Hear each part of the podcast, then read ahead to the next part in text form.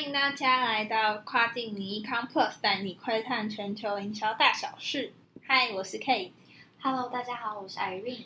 全球市场多变，做跨境前一定要先锁定好国家。所以呢，今天跨境你要来分析各国市场，要让大家了解全球的分析哟。好，今天我们要介绍的国家有美国、欧洲还有日本几个跨境电商本来就已经蛮活络的地方，那还有新兴市场的东南亚。那我觉得我们可以先从大家比较熟悉的美国市场现况开始分享。好啊，从美国呃先开始分享的话，大家应该能够比较快速的可以进入状况。那美国目前最知名的三大电商平台就是 Amazon、eBay 还有沃尔玛。那之前我们已经在那个上一集的平台比一比有介绍过三者的差异，那还没有去听过的听众们可以赶快去听听看哦。那现在美国有八成的人口会去使用网购的服务。那二零一九年，美国的零商呃，美国的零售电商营业额高达六千亿美元。啊、有到八成的人哦，嗯真的很多哎、那我自己的感觉是，他们因为地太大，然后出门就很像台湾的长途旅行一样，那么麻烦，那么远。那懒得出门的人是就是会在家里疯狂网购，就像我一样。对，那说实在，在美国做跨境真的不用怕饼不够大。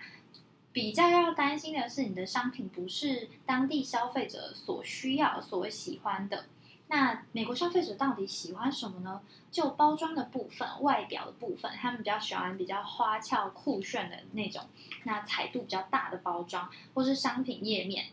呃，实体商品的包装或是商品页面。那这样子突出的页面啊，还是包或是包装，才有办法去抓住消费者的眼球。那讲完包装，我们就来谈谈商品。什么样的商品在美国可以热卖呢？主要就是三 C 类的电子消费性产品，或是一些周边的商品。周边商品像是手机壳啊、AirPods 壳之类的。那除此之外，因为很多人开始疯健身，而且是有越来越多人的趋势，所以健身器材啊，还有健身用的服装都还蛮热卖的。其实这个是早在疫情之前就已经是热门的品类。那在疫情爆发之后，因为大家待在家里的时间越来越多，那三 C 类或是健身器材啊、健身类的产品销量就上升的更明显。嗯那呃，跨境你觉得，因为美国地很大，那连台湾这么小的地方，其实都有南北之差，所以我们提供的是一个 general 的观察。那如果说需要真正的去卖到美国，或者你的商品是比较 niche 的，可能就需要更在地化的研究和一些 insights 比较保险。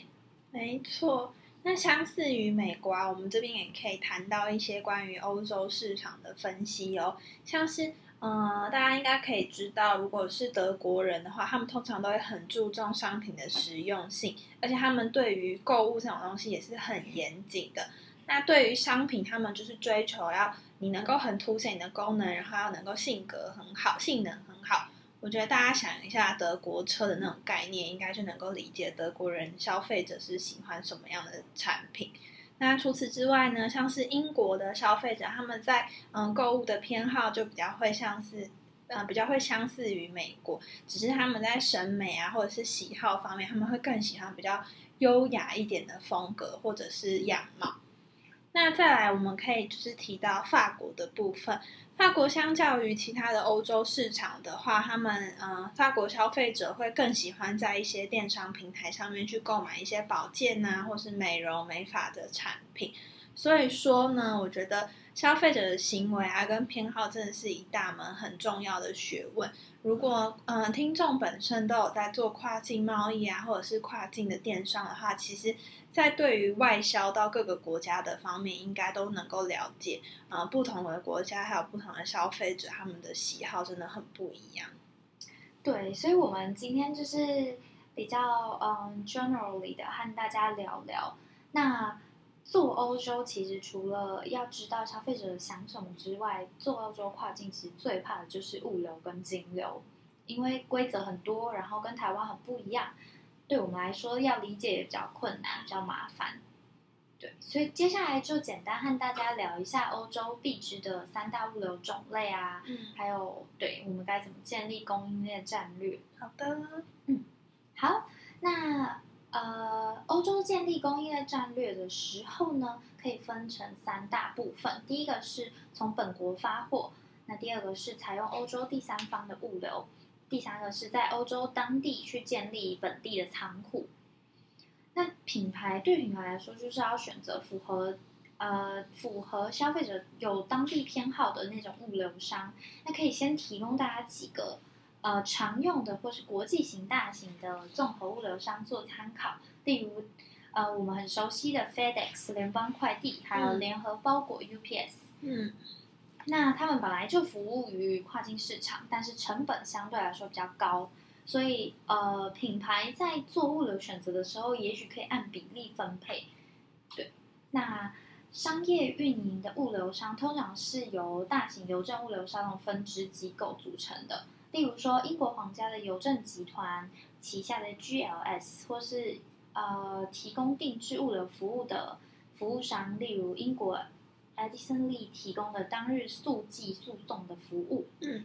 那除了呃物流以外的话，欧洲方面在金流也要非常的注意哦。像是大家可以知道的 VAT，就是 Value Added Tax，它基本上就是我们的消费税。也就是说，如果嗯，当你在购买一样商品的时候，你会需要缴一笔税给政府。那其实这笔税的名称在各国都不太一样，像是呃，在欧洲我们会叫做增值税。那如果在加拿大或者是纽西兰的话，他们会叫做商品及服务税。那在日本的话，就是大家最常听到的消费税。所以说，在欧洲各个国家的条件啊、情况下都不一样的时候呢，你的税率还有申报你那个税的周期也会有不同的选择，甚至是你光呃产品的类别不一样的话，你的标准跟税率也都会不同哦。所以，嗯，欧洲在金融的方面其实有蛮多复杂的问题。那就像上上周也有跟大家分享说，嗯，欧洲的嗯 VAT 税率即将会有改革的消息。所以，如果呢，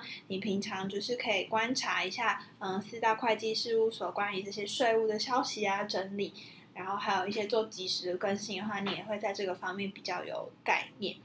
那当然的话，还是建议大家可以去专业的税所的代办处去处理，也会比较安心哦。好，那聊完了超级复杂的欧洲的话，接下来我们要聊聊看我们最熟悉的日本市场。那日本市场现况是怎么样呢？就是他们现在目前使用网络的人数是排名全球第六，哦所以预计在二零二二年的时候，日本在做网络的零售额可以高达一千六百亿的美元。虽然呢，跟美国还是有一点差异，但是已经算是很前面的排行了。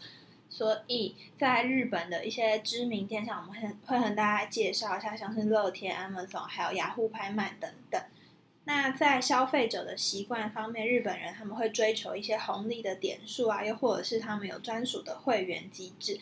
连 Amazon 这种比较很国际知名的电商龙头，在其他站点都没有红利机制，可是是。为了日本人专门在日本的站点打造出有累计点数的机制，那还有消费者也非常注重一些细节以及巧思的部分，我们就请 Irene 跟我们分享。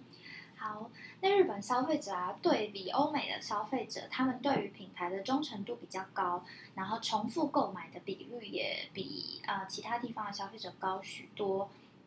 那他们比较不一样，是通常他们比较少不理性的购买，呃，他们的购买行为决策过程比较理性一点，通常都是经过深思熟虑，所以退货率也比较低一点。除此之外，有一个比较特别的发现是，我们发现，例如我们卖同样的产品，那在不同的站点里面，呃，日本消费者在网络上买完之后留下评论的比率，相对其他欧美等。主流市场也比较低，那可能对于日本消费者来说，真的要觉得很棒，或是真的觉得烂到不行的产品，他们才愿意说去留一些 feedback。那这个可能跟呃日本现在蛮流行一种比较消极的风气，就年轻人里面也不算年轻人，就是二十到三十五左右世代的呃上班族啊，或者族群，他们对于这个世界的价值观，还有就是目前的呃想法氛围是比较消极一点，所以对于所有的事情都不会主动性的去做一些回应。所以说啊，就是你仔细看到呃日本的电商平台当中，其实你也可以发现一些呃日本人独特的偏好跟特性，像是他们在产品的标题里面很常会提到说这个产品非常保固，又或者是他们是正规的保证品。那在日本，嗯，发展的品牌，他们也会很重视自己的品质，例如他们会要求，呃，你要拥有很多重的认证啊，又或者是，嗯，你的品牌很新，没有什么呃品牌力的话，你在呃拥有认证，还有你在保固期限，就是可能有很保证的一些奇效，或者是对日本人有利的一些方式的话，其实你在销售的时候是你的一大优势。嗯。那还有就是，除了这个之外，比起欧美市场，文案方面或是视觉方面比较感性一点，比较贴近生活，都会比较容易去让消费者有感觉，会比较容易打动他们的心。不知道大家有没有看过，就是日本的时装杂志？其实光看封面，嗯，光看封面就知道，就是它的封面超级密密麻麻。嗯，对，就是。不像欧美的杂志，可能就一张图、一个标题，然后就是比较酷炫、比较有性格那种样子。它是会有很多的解释啊、注解，还有 icon，去各种强调不同的文字。那所以这其实也是一个蛮经典的范例。所以记得大家在卖商品到日本的时候，越详细的说明还有页面，越能让卖家在日本可以。热卖，因为对于消费者来说，这其实是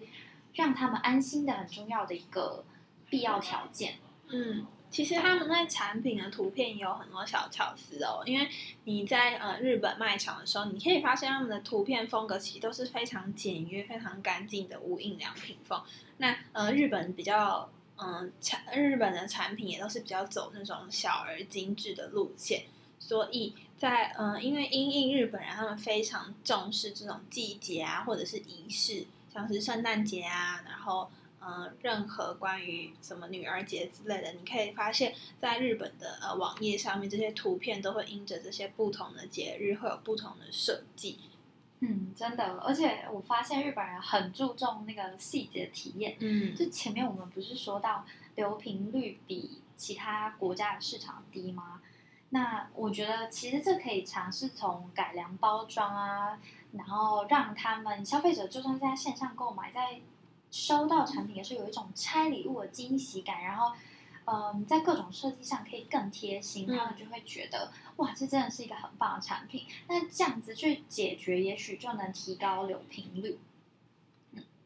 除此之外呢，我觉得虽然我们跟日本离得很近，但是呃。我们去旅游就也不代表说我们就能很了解当地人的想法啊，或者是消费习惯。其实还是有很多 insight 是大大部分的台湾人不知道的。嗯，例如说，你有听过什么是五月病吗？没有哎，反正就是其实它也不算是真正的一种病。那时候我是去交换的时候才发觉，就是。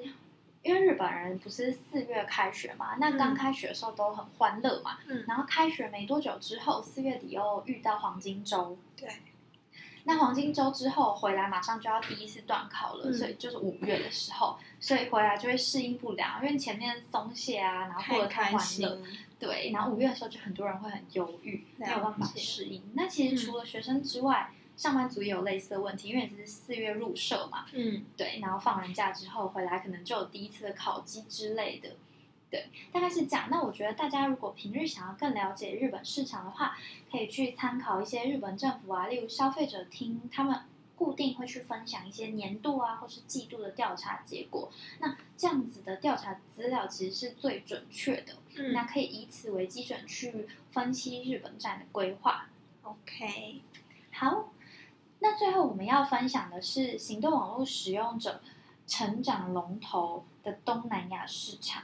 那东南亚目前呢有超过三点六亿的网络使用者。那目前该地区总人口数大概是六点五亿，这样子看起来，其实他们的网络覆盖率已经到达了快，已经超过一半，五十五趴左右。那其中有九成他们还是透过手机上网。哇，所以嗯，目前东南亚地区最多人使用电商平台就是虾皮还有乐刷达吧。那过去呢，东南亚在嗯东南亚地区的消费者很少上网购物，顶多就是买一些啊有优惠或折扣的产品，或者是那种比较电子产品、比较大型的商品。可是因为现在呢，网络就是越来越融入他们的日常生活，所以消费者他们其实也更频繁的去购买一些价格比较低的商品，像是呃比较日常所需要的东西啊，或者是美妆保养，还有服饰等等哦。所以我们可以发现到，其实东南亚他们现在越来越依赖网络进行消费。那其实东南亚的消费者网购不只是买东西，其实还是一种社交文化。那我们还发现，消费者很注重传讯息、聊天的这个功能，然后他们也很喜欢去 follow 一些名人啊、网红啊，还有朋友推荐购买的产品。所以对于马来西亚的消费者而言，其实网购就是一种娱乐活动。那他们也很 care 说，现在有没有限时促销啊？可以去抢得低价优惠，是一件很有成就感的事情。那我们有查到资料说，他们一天可以浏览网站三到六次。除此之外啊，因为东南亚的人们其实非常高度的依赖现金，就是在信用卡的话，普及率其实是蛮低的，这也就成为了电商就是在交易的时候最大的阻碍。那跨境你这边就是建议卖家说，可以使用一些像是到便利商店储值啊，又或者是有第三方支付的这种账户方式，去开放消费者能够小额付款。当然，目前新加坡还有泰国的政府就是也非常积极的在推动小额付款的电子支付。嗯，就希望这些电子支付可以解决，可以让跨境电商生意变得更好、更活络。这样说，嗯，但其实台湾也有一些品牌有靠自己的独立官网成功出海到东南亚。那大家可以猜猜看有哪些？说不定大家平常都有在买哦。是什么类型的？像是服饰品牌啊，大家有听过 Queen Shop 吗？有，或是 Airspace？对对，真的大学的时候都买过。对，在东区蛮多。对，那或是平价包包天蓝小铺啊，或是生活居家 Life Warehouse 等等，都已经进军到东南亚了。嗯，而且就是这些在东南亚扎根的品牌，其实接下来会投入更多的资源，然后扩大自己品牌在东南亚的版图。而且我觉得，呃，台湾电商它其实因为有着呃 MIT 头号的优质商品，然后还有在呃行销方面都有很成熟的操作经验，我觉得这都是很有竞争力的一个部分。所以我非常鼓励台湾的电商能够去开拓新市场，因为在呃不管是自己本身的能力，或是自己的产品，其实都是非常有优势的哦。跨境迷很建议大家把握现有的条件，搭上这波东南亚电商的趋势，以免错失良机。对，那我来帮大家总结一下做跨境最重要的几件事。好的，对，那跟今天主题有关的，第一个就是我们必须要深入的去了解当地消费者的需求和文化。嗯。大家都以为做跨境最困难的是语言，但真的不是。因为老实说，语言我在台湾学也学得会啊。我其实也不不需要知道美国、欧洲、日本、东南亚发生了什么事情，我一样可以把英文讲得很好。嗯。可是，如果你是要跟他们做生意的话，你就真的要落地的了解他们到底怎么过生活，到底在意的是什么，这是第一点。那第二个的话，就是产品细节真的就是要。要知道到底当地消费者的注重的产品细节是什么，然后并依此去规划生产设计你的产品本身到包装的部分。好的，所以其实呃，卖家只要多花一点心思的话，就是已经是在这条路上成功了一半。那今天的节目就到这边，谢谢大家的收听。如果你喜欢我们的节目的话，记得按下订阅，然后接受最新的消息。那跨境名下次的更新时间是六月二十三号，礼拜二。那我们就下次见喽，拜拜。